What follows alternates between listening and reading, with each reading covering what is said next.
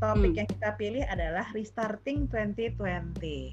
Hmm. Uh, terakhir yang gue rasakan tahun gue jelek itu 2019.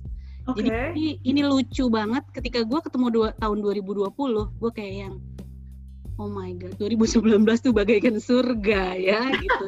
Jadi kan Hmm. gue jadi merasa bener deh ini bukan masalah soal ekonomi, ke satu sosial ekonomi gitu, bukan soal Iya. pendidikan lo apa, tapi ini soal hati lo tuh terbuatnya dari apa sih dan kayak apa. Ini kayaknya 2020 tuh benar-benar menguji itu semua sih menurut gue.